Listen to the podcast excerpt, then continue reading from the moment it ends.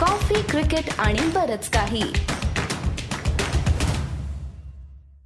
अहमदाबादमध्ये taste match संपते दोन दिवसांमध्ये पण आय पी एल फायनल मात्र तीन दिवसांची झाली. अहमदाबाद मधली दुसरी आय पी एल फायनल जी पहिली झाली होती ती गिनीज बुक ऑफ वर्ल्ड रेकॉर्डमध्ये सर्वाधिक स्पेक्टेटरची नोंद झालेली होती त्याच्यात.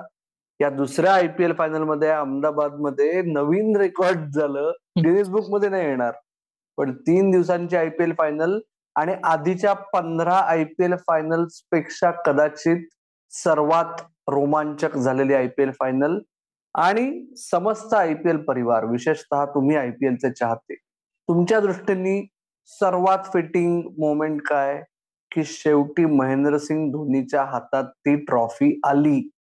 अमोल गोखले साप्ताहिक सीसीबीके मध्ये याच्यापेक्षा चांगलं निमित्त आलं असतं का आपल्याला रात्री तीन वाजता भारतीय प्रमाण वेळेनुसार रेकॉर्ड करण्यासाठी?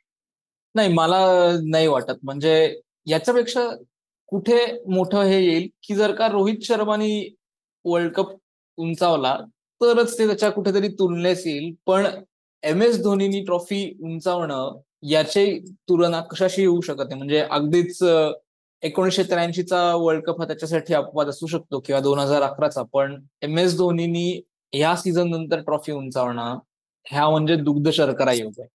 येस आणि जसं आपण थांबलो होतो रेकॉर्ड करायला सुरुवात करण्यासाठी तसेच करोडो फॅन्स डोळे चोळत बसले होते टीव्ही समोर की हा नक्की अनाऊन्स करणार का? तुला काय वाटतंय? म्हणजे तो खरंच परत खेळेल किंवा त्यांनी सांगणं की मी माझ्या फॅन्ससाठी अजून एक सीझन खेळणे देणं लागतो. तुला काय वाटतंय?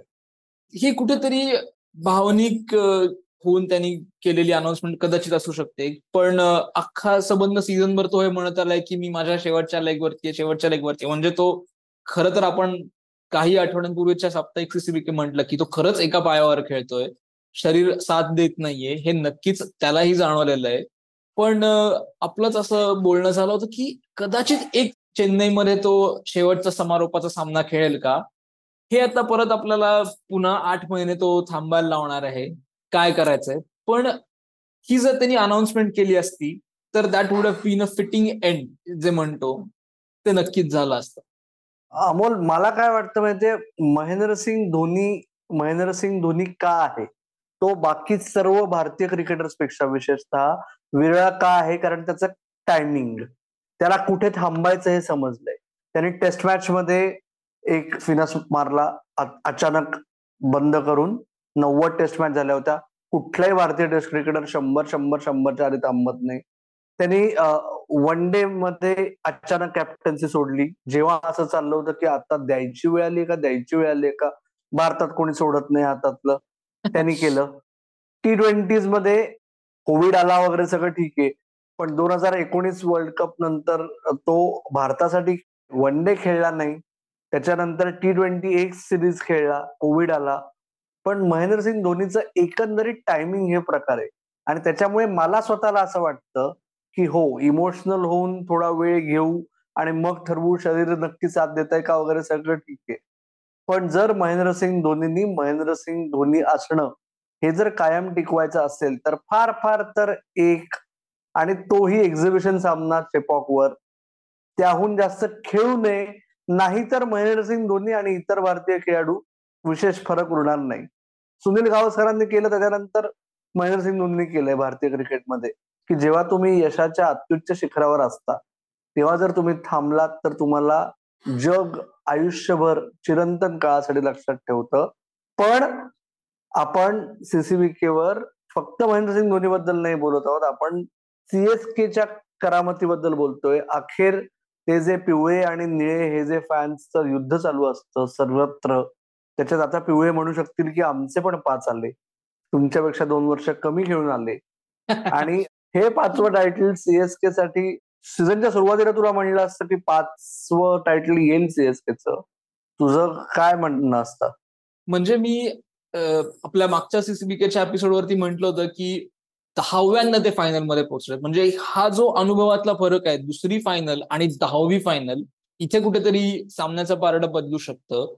पण आज ज्या प्रकारे सीएसके पहिल्या इनिंग नंतर म्हणजे पावसाचा व्यत्यय याच्या आधी जोपर्यंत बॅकफूटवरती होते पूर्णतः तिकडनं ज्या प्रकारे त्यांनी कमबॅक केलाय त्याच्यासाठी सीएसकेच पाहिजे. म्हणजे त्यांच्या तोडीला परत जर कोणी येऊ शकत असेल तर निळ्यांची हे आहे पाच वाले पण तो जो मुद्दा आहे की दहाव्यांना फायनल खेळणं ह्याच्यात सीएसकेला क्रेडिट दिलंच पाहिजे. म्हणजे धोनीनी टॉसच्या वेळेला सांगितलं की हवामान खात्याकडे माझं लक्ष आहे. जर पाऊस आला काही झालं तर मला चेस करायचंय. गेल्या मॅच मध्ये त्यांनी डिफेंड करून विजय मिळवला होता. आता चेस करायचा जो त्याचा निर्णय होता तो पहिल्या हाफमध्ये वाटत होता की चुकलाय. पण शेवटी तो महेंद्र सिंग धोनी आहे. त्याचा निर्णय सहसा चुकत नसतो. पण आजच्या फायनलमध्ये मला अजून एक दिसलं प्रकर्षाने जाणवलं की ते जे सर्वत्र गुरु शिष्य म्हणूनही जे एक चालू आहे ना धोनी आणि हार्दिक तर त्याच्यात शिष्याला अजून किती स्टेप्स पुढे जायचं आहे? गुरु बरोबर तुलना होऊ शकण्यासाठी सुद्धा. कारण मोहित शर्मानी भले स्वतः कन्फ्युज होऊन हार्दिककडे मदत मागितली असेल शेवटचे दोन बॉल उरलेले असताना त्याला समजत नव्हतं की स्लोअर बॉल करावा का यॉर्कर्सच टाकावे? अशा वेळेस त्याला तू तुझं ठरव. हे सोडून देणं हे न जमणं हे दाखवतं की हार्दिक पंड्याला अजून कॅप्टन्सीमध्ये शिकण्यासारख्या किती गोष्टी उरलेल्या आहेत. जर बॉलर कन्फ्युज असेल तरी त्याला सांगणं की आपला प्लॅन ठरलाय जे सिंपल जे आहे ते करून घे. आणि शेवटी जो टी ट्वेंटी मध्ये मार्जिन ऑफ विक्टरी आणि डिफीट असतो. त्या दोन पैकी एक बॉल जर मोहित शर्माचा पहिल्या चार बॉल एवढा चांगला आला तर पहिल्या चार पैकी एक बॉल वाईट बॉल होता तो आला नाही पट्ट्या जाडेजाच्या. पण तरी एक बॉल तो शेवटच्या दोन पैकी चांगला जर पडला असता तर आपण आता दोन्हीपेक्षा जास्त हार्दिक पंड्या आणि मोहित शर्मा बद्दल बोलत असतो. आणि तो माझ्या मते खूप मोठा फरक मला प्रकर्षाने जाणवला. ओव्हरऑल मॅच बद्दल तुला काय वाटतं अमोल? हा एक मुद्दा सोडून. तू जे म्हंटलास की शिष्याला किती शिकायचंय त्याच्यात बद्दल हे कायम बोललं जातं. की तो गोलंदाजांना त्यांची स्ट्रॅटेजी ठरवू देतो. तो म्हणतो तुम्ही तुमचे प्लॅन्स ठरवा. तुमचा प्लॅन जर नाही वर्क झाला तर माझ्याकडे माझा प्लॅन रेडी आहे. इथे असं कुठेतरी झालं का? असं झालं असं मला वाटतंय की मोहित शर्माकडे त्याचा प्लॅन होता. चौथ्या बॉल नंतर त्याला वाटलं की काहीतरी प्लॅनमध्ये बदलावं. कर्णधाराकडे गेला पण त्याच्याकडे योग्य तो प्लॅन कदाचित नव्हता. पण एकंदरीत ह्या मॅचमध्ये आपण बी साईज सुदर्शन बद्दलही बोललं पाहिजे. कारण तमिळनाडूचाच खेळाडू आहे. परत त्यांनी जणू काही असं वाटत होतं की तमिळनाडू विरुद्ध त्यांनी इतकी चांगले खेळी केली. म्हणजे मी ट्विटरवरती बघत होतो की त्याची तमिळनाडू प्रीमियर लीग मधली जी किंमत आहे ती त्याच्या आयपीएलच्या बेस प्राइस जे वीस लाख आहे त्याच्यापेक्षा जास्ती आहे. म्हणजे आपण कोणाची किंमत किती हे करायला नको पण फायनलमध्ये तुमचा स्टार खेळाडू जो आहे या सीझनचा तो तसा कमी धावांवर आउट झाला असताना शुभमन गिल ज्या प्रकारे तो आला त्यांनी वृद्धिमान सहा सेटल्ड होता त्याला खेळू दिलं. त्यानंतर त्यांनी ज्या प्रकारे गुजरातची इनिंग फेस केली किंवा ज्या प्रकारे त्यांना टार्गेट सेट करायला मदत केली ते केवळ अफलातून खेळी होती. म्हणजे त्याला दाद दिलीच पाहिजे. येस आणि साई सुदर्शनच्या खेळीचं अजून एक कौतुक काय की त्याला मागच्या सामन्यात मुंबई इंडियन्स विरुद्ध जो दुसरा क्वालिफायर होता त्याच्यात रिटायर आउट व्हावं लागलं होतं कारण त्याला जमत नव्हतं ऍक्सिलरेट करणं. ही नामुष्की ओढवल्यानंतर त्यांनी तेव्हाही त्याला जर तीन बॉल अजून मिळाले असते तर काय करू शकला असता? हे त्यांनी जेव्हा हवं तेव्हा फायनलमध्ये करून दाखवलं. आणि ह्या मैदानावर या पिचवर जरी पावसाचं सावट असलं तरी तुम्हाला कमीत कमी दोनशे रन्स हवे होते. आणि त्याच्यामुळे ते साई सुदर्शननी जे शेवटच्या तीन ओव्हर्समध्ये करामत केली त्याच्यामुळे गुजरात टायटन्सची टोटल ऑलमोस्ट सेफ टोटल होती ऑलमोस्ट तो जर पाऊस पडला नसता तर अख्खे वीस ओव्हर झाले असते तर कदाचित आपल्याला लक्षात आलं असतं की ती किती सेफ टोटल होती. पण त्या पंधरा ओव्हर्स एकशे एकाहत्तरच्या टार्गेटमुळे अर्थात फरक पडला. आणि चेन्नई सुपर किंग्सनी परत दाखवून दिलं की ते जे अनुभवावर एवढे जे रिलायर करतात म्हणजे ते दोन स्ट्रोक्स आज माझे राहून राहून लक्षात राहतील. साई सुदर्शनच्या सहा सिक्सेस होत्या ना तर ती एक मिस्टेट होती सोडून दे. बाकीचे सोडून दे. अजिंक्य राणेचा लॉफ्टेड ड्राईव्ह जो स्ट्रेट सिक्सला गेला. आणि अंबाती रायडूंनी मोहित शर्माच्या back of the hand slower बॉलवर जो कव्हर थ्रू ती जी सिक्स मारली ना म्हणजे शेवटी खरे क्रिकेट प्रेमी असाल तर कन्व्हेन्शनल स्ट्रोक शिवाय पर्याय नाही. कुठलाही फॉर्मॅट असू दे कुठली सिच्युएशन असू दे. शेवटी हे शॉट्स आहेत ना ते वर्षानुवर्ष लक्षात राहतात. आणि त्याच्यामुळे आजचा सामना माझा जेवढा रायडूच्या रिटायरमेंटसाठी जेवढा धोनीची कदाचित शेवटची मॅच जेवढा जाडेजाचा रोमांचक फिनिश या सगळ्या गोष्टींपेक्षा त्या दोन शॉटसाठी मला फायनल नक्की लक्षात राहील. खरंय खरंय. अगदी खरंय. म्हणजे मुंबईच्या मॅच अगेन्स्ट ज्यावेळी राहणे आला त्यांनी जी खेळी केली त्यानंतर लोकांना जे छान वाटलं होतं की एखाद्या खेळाडूसाठी अरे हा काय खेळाडू आहे? तीच एक भावना आजही आली होती. किंवा संबंध स्पर्धेमध्ये रायडू फारसा चालला नव्हता. आज जेव्हा मोक्याचा क्षण आला त्या क्षणी तो खेळला. आता तो रोहित शर्माच्या बरोबर सहा टायटल्स वरती म्हणजे या नोटवर त्यांनी रिटायरमेंट घेतली हे खूप छान भावना आहे. ही मला विशेष आवडली आहे. आणखीन आपण सीएसके बद्दल बोलतोच आहे. पण परत आपल्याला गुजरात बद्दलही तेवढंच बोलावं लागेल. म्हणजे गुजरातचा जो बॉलिंग अटॅक आहे सबंध सीझनमध्ये पर्पल कॅपच्या रेसमध्ये पहिले तिघही बॉलर्स हे गुजरातचे त्याबद्दल तुला काय वाटतंय की मोहम्मद शामी रशीद खान आणि मोहित शर्मा? म्हणजे शेवटच्या ओव्हरमध्ये भले काही झालं असलं तरी आपण आपल्या सीसीबीकेच्या एपिसोडमध्ये बोललोच त्याच्याबद्दल. ह्या तिघांच्या कामगिरीबद्दल तुला काय सांगायचं राईट आणि मोहित शर्मा नसता तर ती शेवटच्या ओव्हरपर्यंत गेलीच नसती अशी अवस्था होती राईट त्यांनी जे सलग दोन बॉल्सवर दोन विकेट्स घेतल्या. त्याच्यामुळे गुजरात टायटन्स परत मॅच मध्ये आलं. आणि ओव्हरऑल तू म्हणलास तसं हे इतकं रेअर आहे ना म्हणजे. कन्व्हिनियंटली विसरलं जातं. मोहित शर्मा तीन मॅचेस कमी खेळलाय या दोघांपेक्षा. पण या दोघांनी मिळून एकोणतीस प्लस सत्तावीस प्लस सत्तावीस त्र्याऐंशी विकेट्स तीन प्लेयर्सनी एका आयपीएल सीझनमध्ये एकाच टीमच्या घेणं. हे म्हणजे अफलातून आहे. त्याशिवाय दुसरं काय असूच शकत नाही एखाद्या बोलिंग युनिटसाठी अशा अवस्था आहे. आणि तू दुसरं जे गोष्ट म्हणलास की गुजरात टायटन्स आणि हार्दिक पंड्या सहावं टायटल गंमत बघ. हार्दिक पंड्या सहावं टायटल जिंकता जिंकता राहिला. अजिंक्य राणे सहावी टीम मिळाल्यानंतर अखेर सोळापैकी एकच वर्ष तो खेळला नव्हता. अखेर त्याला आयपीएल टायटल मिळालं. म्हणजे अजून काय हवं आणि अजून होता होता काय राहिलं या दोन्ही गोष्टी आपल्याला दिसत आहेत. पण गुजरात टायटन्स ओव्हरऑल त्यांनी पुन्हा एकदा यावर्षी दाखवून दिलं की त्यांना आयपीएलचं गणित जमलंय. आणि पहिलं वर्ष तुक्का बिलकुल नव्हता. आणि जोपर्यंत हे कॉम्बिनेशन सेट आहे आणि गुजरात टायटन्सचा फायदा असा आहे की त्यांच्याकडे आता कुठलाच प्लेअर असा नाहीये की जो कधी रिटायर होईल.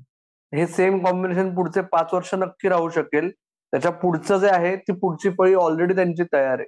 त्याच्यामुळे गुजरात टायटन्सचं हे कॉम्बिनेशन एवढी कन्सिस्टन्सी म्हणजे जशी चेन्नई सुपर किंग्सची कन्सिस्टन्सी आहे जशी मुंबई इंडियनची कन्सिस्टन्सी आहे आयपीएलच्या तिसऱ्या हंगामापासून. तशी गुजरात टायटन्सची कन्सिस्टन्सी कायम राहील पुढच्या पुढचं जवळजवळ अटलिस्ट आता सहा फ्लेवर आहे. पाच येस पाच किंवा सहा आजचे मेन नंबर्स आहेत. तेवढी वर्ष नक्की राहील.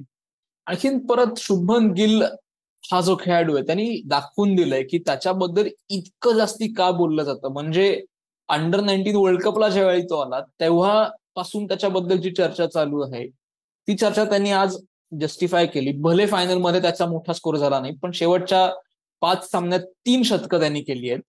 म्हणजे हे इनक्रेडिबल आहे. म्हणजे नऊशेच्या आसपास कोणी जाईल विराट कोहलीच्या हे कोणाला स्वप्नातही वाटलं नव्हतं.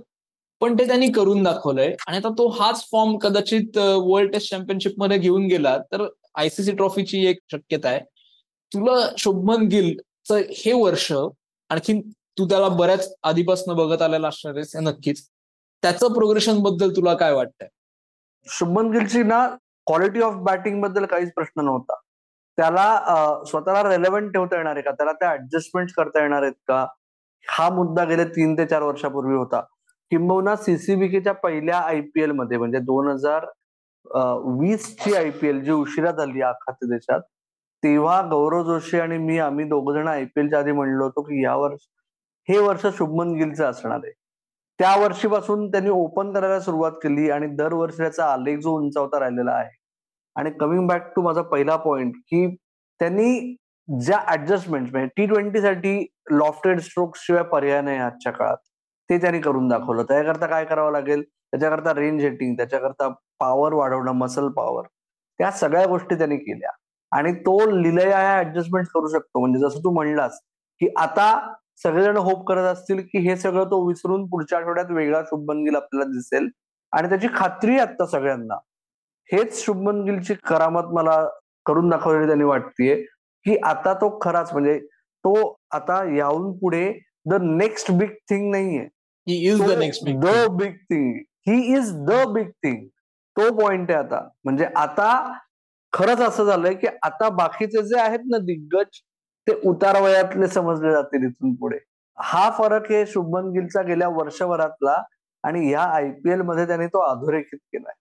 सुपर आणखीन एकंदरीत हा सीझन जो राहिलेला आहे तो खऱ्या अर्थाने वेगळा राहिलाय. कारण की इम्पॅक्ट सब हा जो काही रूल आलाय त्यामुळे एकंदरीतच संघाचा जो बॅलन्स ही गोष्ट जी म्हटली जाते बऱ्यापैकी की हा प्लेअर खेळला तर संघाचा बॅलन्स होतोय का नाही होतोय का याचा सगळ्यात मोठा फरक जो आहे आपण सीसीबीकेवर आधी बोललोही होतो की इंडियन ऑलराऊंडर्सवरती हा फरक होईल. म्हणजे माझं असं ऑब्झर्वेशन राहिलेलं आहे की इंडियन फास्ट बॉलिंग ऑलराऊंडर्स जे आहेत म्हणजे लोकांना हार्दिक पांड्या इंजोर्ड झाल्यानंतर जे वाटत होतं की आता हार्दिकला रिप्लेस कोण करू शकेल? मग लोकांना विजय शंकर आला शिवम दुबे आला व्यंकटेश अय्यर आला. आणि जर बघितलं तर ह्या सीझनमध्ये या तिघांनी एकही बॉल टाकलेला नाही आणि त्यामुळे परत एकदा भारताचे म्हणजे नॅशनल टीमचा जर विचार केला तर परत आपले काही प्रश्न अनुत्तरितच राहणार आहेत. म्हणजे ह्या इम्पॅक्ट प्लेअरचा जो काही नियम आहे त्याच्याकडे तू कशा अर्थाने बघतोस? म्हणजे एका अर्थाने हे वरदान ठरलंय का शाप ठरलंय म्हणजे जो शाळेत निबंधाचा विषय असायचा तशा अर्थाने तू कसं बघतोस त्याच्याकडे फार म्हणूनच मी सांगतोय की आयपीएल मधला परफॉर्मन्स म्हणूनच एक ऍस्टरिस्क त्याच्यावर ठेवा. की या वर्षीचा आयपीएलचा परफॉर्मन्स विशेषतः शुभमन गिल पहिला हाफ त्याचं बोट बोटाला दुखापत झाली होती. त्याला वर्ल्ड टेस्ट चॅम्पियनशिप आणि येणारा वर्ल्ड कप याचं महत्त्व तेवढंच होतं जेवढं आयपीएलचं आहे.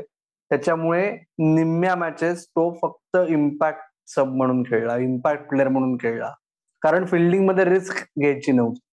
आणि तू जे म्हणलास इम्पॅक्ट प्लेअरचा सर्वात मोठा फायदा काय आहे? तर सर्वात मोठा बदल इम्पॅक्ट प्लेअरमुळे आलेला आयपीएलमध्ये अकरा विरुद्ध अकरा नव्हते.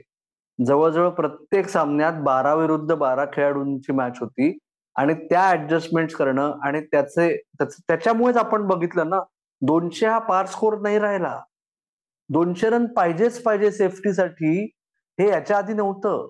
पहिल्या पंधरा वर्षांमध्ये दोनशे करा आणि हारा असं पंधरा वेळा देखील झालं नव्हतं. राईट यावेळेसचे ऍव्हरेज टोटल्स बघितले तर ते सगळं वाढलंय. सिक्सेस बघा किती झालेत. कारण काय?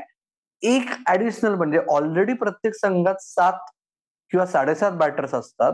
ते साडेआठ जर बॅटर झाले तर गेले ते दिवस आता तुम्ही अँकर नाहीच करू शकत. हेही आपल्याला दिसलं. यायचं आणि लावायचं यायचं आणि लावायचं. हे नवीन क्रिकेट झालंय आणि त्याच्यामुळे बोलर्स नाही थोडस ऍडिशनल कुशन मिळतं.